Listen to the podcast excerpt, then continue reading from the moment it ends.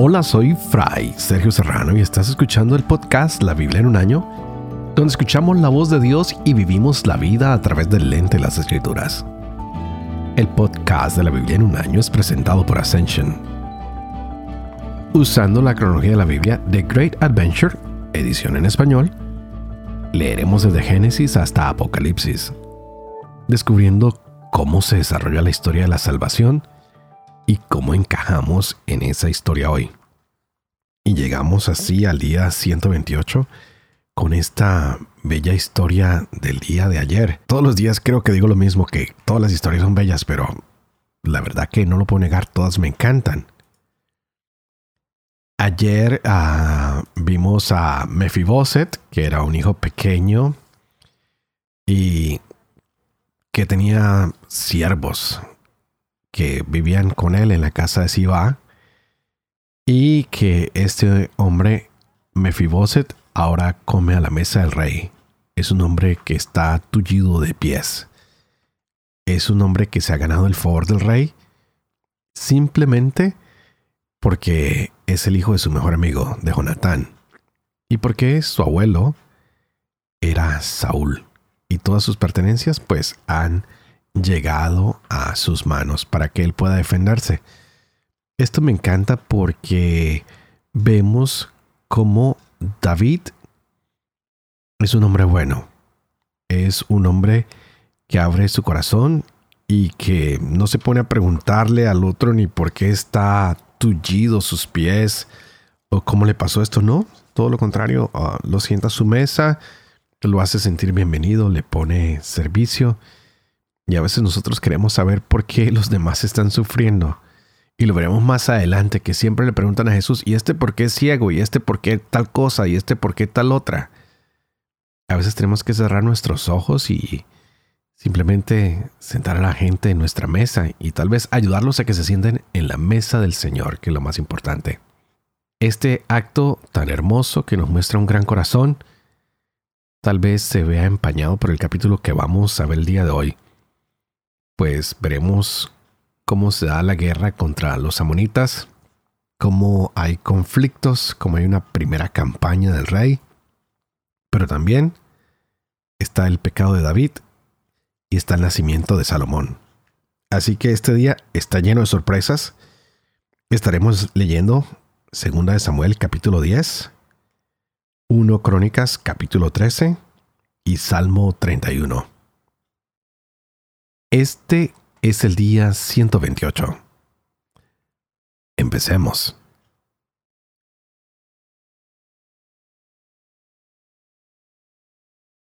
Segunda Samuel, capítulo 10. Después de esto, murió el rey de los amonitas y reinó en su lugar su hijo Hanún. Dijo David, Tendré con Hanún, hijo de Nahas, la misma benevolencia que su padre tuvo conmigo. David envió a sus servidores para que lo consolaran por su padre. Cuando los servidores de David llegaron al país de los amonitas, dijeron los jefes de los amonitas a Hanún su señor. ¿Acaso David te envía a consolar porque quiere hacer honor a tu padre ante tus ojos? ¿No te ha enviado David sus siervos para espiar la ciudad, explorarla y destruirla? Entonces Hanún prendió a los servidores de David, le rapó la mitad de la barba, cortó sus vestidos hasta la mitad de las nalgas y los despachó. Se lo comunicaron a David y envió gente a su encuentro porque los hombres estaban cubiertos de vergüenza el rey les mandó a decir, Quédense en Jericó hasta que les crezca la barba, después volverán. Vieron los amonitas que se habían hecho odiosos a David y enviaron para tomar a sueldo arameos de bet y arameos de Sobá, veinte mil infantes, del rey de Maacá mil hombres y del rey de Tob doce mil. Lo supo David y mandó a Joab con toda la tropa, los valientes. Salieron a campaña los amonitas y se ordenaron en batalla a la entrada de la puerta, mientras que los arameos de Sobá y de Rehob y los hombres de Tob y de Maacá estaban aparte en el campo. Viendo Joab que tenía un frente de combate por delante y otro por detrás, escogió a los mejores de Israel y los puso en línea contra los arameos. Puso el resto del ejército al mando de su hermano Abisaí y lo ordenó en batalla frente a los amonitas. Y dijo, Si los arameos me dominan, ven en mi ayuda. Si los amonitas te dominan a ti, vendré en tu socorro. Ten fortaleza. Esforcémonos por nuestro pueblo y por las ciudades de nuestro Dios, y que Yahvé haga lo que bien le parezca. Y avanzó Joab con su ejército para luchar contra los arameos que huyeron ante él. Vieron los amonitas que los arameos emprendían la fuga, y huyeron también ellos ante Abisaí, y entraron en la ciudad. Joab se alejó de los amonitas y entró en Jerusalén. Vieron los arameos que habían sido vencidos por Israel y se concentraron todos. Adadeser mandó venir a los arameos del otro lado del río y llegaron a Helán. Venía a su cabeza Sobac, jefe del ejército de Adadeser. Se dio aviso a David que reunió a todo Israel. Pasó el Jordán y llegó a Helán. Los arameos se ordenaron en batalla frente a David y combatieron contra él. Huyeron los arameos ante Israel y David abatió a los arameos, setecientos carros y cuarenta mil jinetes. Hirió también a Sobac, jefe de su ejército, que murió allí mismo. Cuando todos los reyes vasallos de Adadeser vieron que habían sido batidos ante Israel, hicieron la paz con Israel y le quedaron sometidos. Los arameos no se atrevieron a seguir ayudando a los amonitas.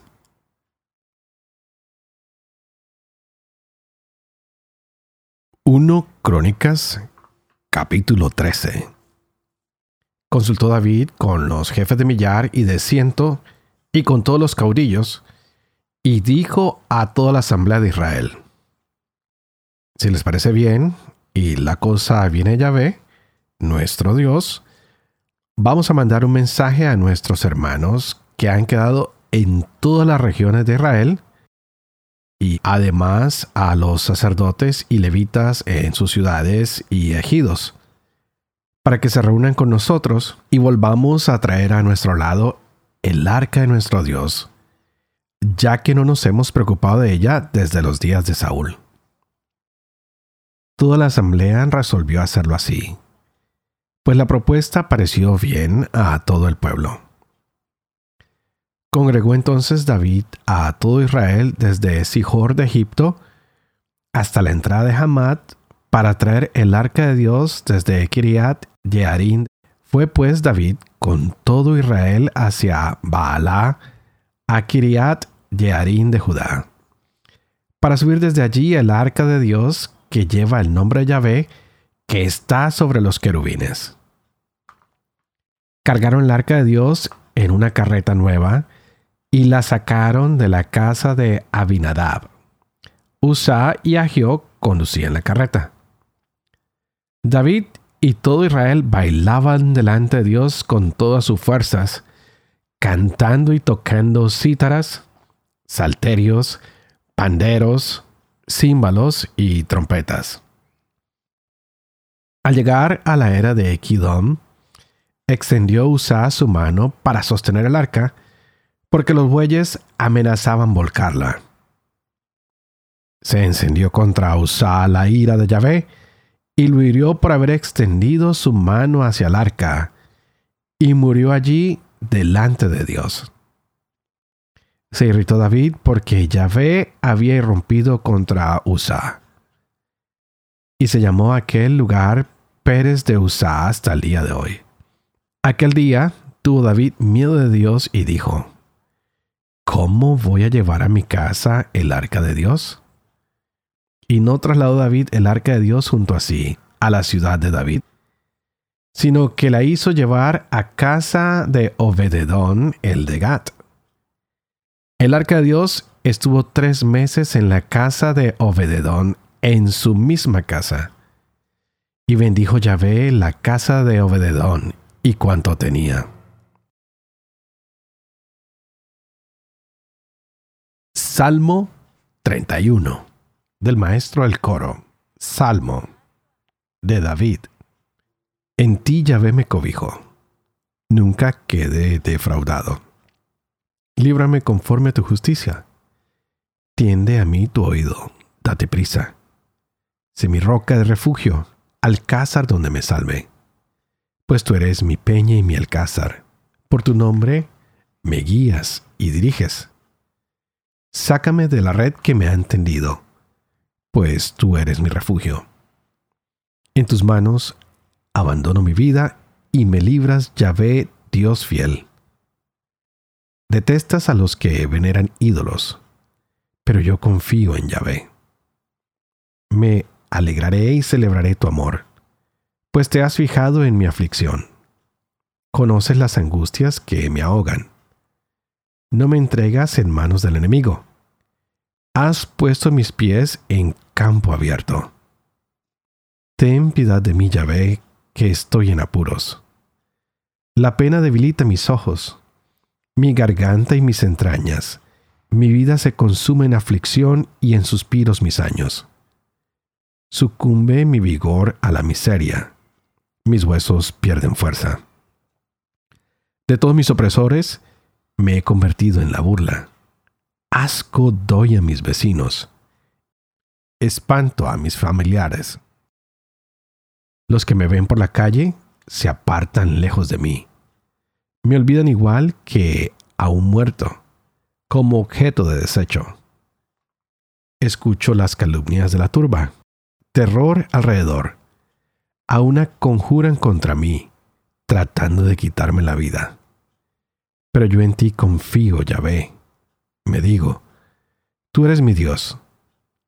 Mi destino está en tus manos.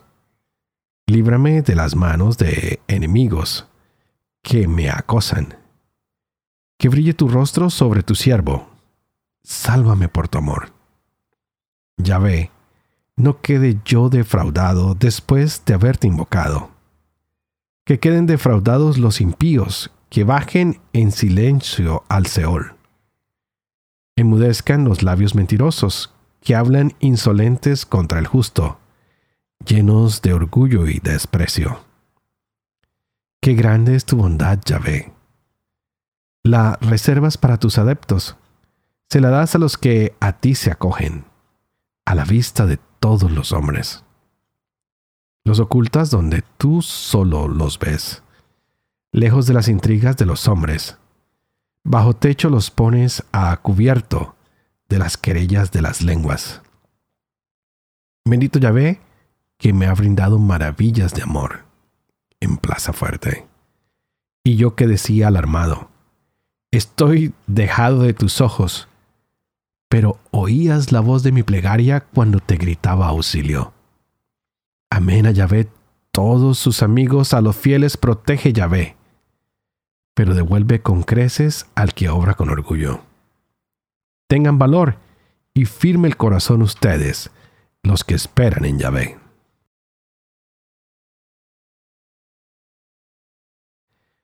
Padre de amor y misericordia, tú que haces elocuente la lengua de los niños, educa también la mía e infunde en mis labios la gracia de tu bendición, Padre, Hijo y Espíritu Santo y a ti te invito para que pidamos juntos que el Espíritu Santo abra hoy nuestras mentes y nuestro corazón para que podamos seguirnos gozando de esta hermosa palabra de Dios para nuestras vidas.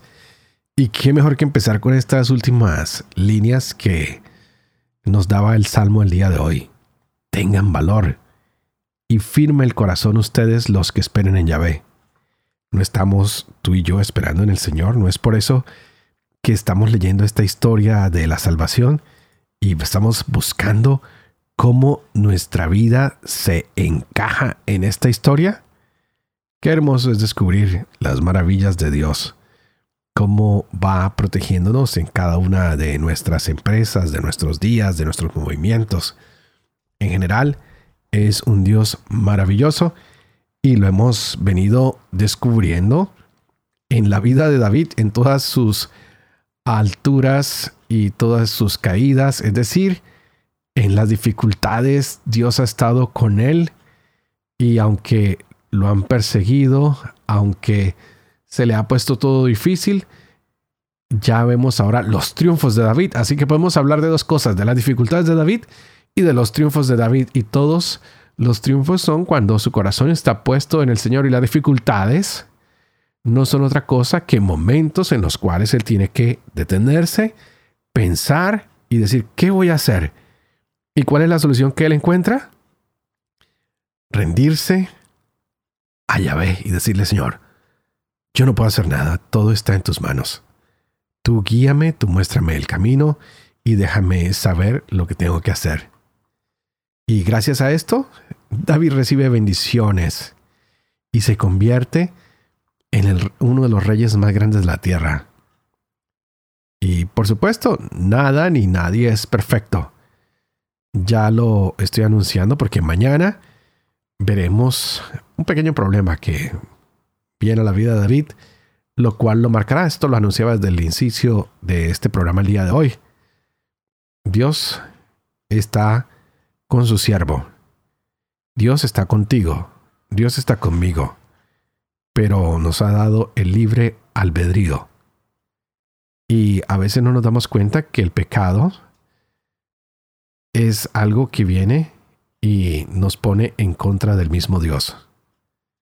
Esto nos sugiere que debemos cada día estar más cerca del Señor y decirle, Señor, que tu palabra sea la que guíe nuestros pasos que tu palabra sea la que dirija nuestras acciones, porque queremos estar siempre bajo tu luz, bajo tu dirección.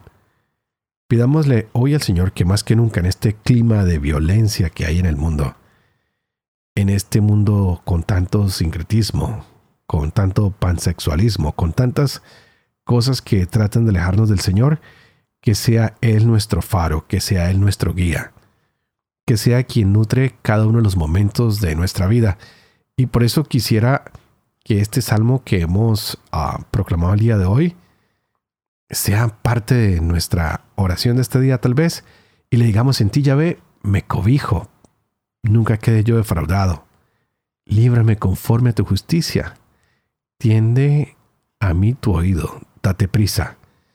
Qué lindas palabras, porque el Señor siempre es nuestra roca, es ese refugio donde podemos encontrar esa guía, donde podemos encontrar el sentido de nuestras vidas y donde incluso podemos sentirle a un poco de amor a nuestro propio dolor y decir, bueno, este dolor por el cual estoy pasando no es en vano. Si lo pongo en manos de Dios, pueden crecer y encontrar allí una bendición y tal vez ayudar a que otros crezcan. Para David no fue fácil llegar al reinado. Para David no ha sido fácil todas estas guerras, confrontaciones, mucho dolor en su vida. Pero por esto no detestaba el ser llamado a ser rey. Nunca detestó el decir, wow, ¿por qué me tuviste que escoger a mí y no a otro? Aunque a veces se debilitaba y se consumía en la aflicción, él siempre pedía la misericordia del Señor. Cuando perdía todas sus fuerzas, decía, Señor, ven a mí, ayúdame y tal vez es lo que tú y yo tenemos que hacer hoy, pedir que el Señor venga a nuestro auxilio porque Él siempre viene a darnos la mano a sus elegidos, a sus amigos, Él viene a protegernos y viene a devolvernos con creces todo lo que le ofrecemos a Él. Así que digámosle al Señor que queremos descubrir lo grande que es su bondad, que nos queremos acoger a Él porque no queremos quedar nunca defraudados. Por eso de esta manera terminemos hoy haciendo una oración mutua. Yo orando por ustedes, ustedes orando por mí, para que tanto ustedes como yo podamos ser fieles a esta palabra que se nos ha confiado, para que la podamos vivir con fe, para que podamos siempre tú y yo dar testimonio de la verdad y cumplir cada una de estas bellas enseñanzas que se nos da a través de la palabra del Señor.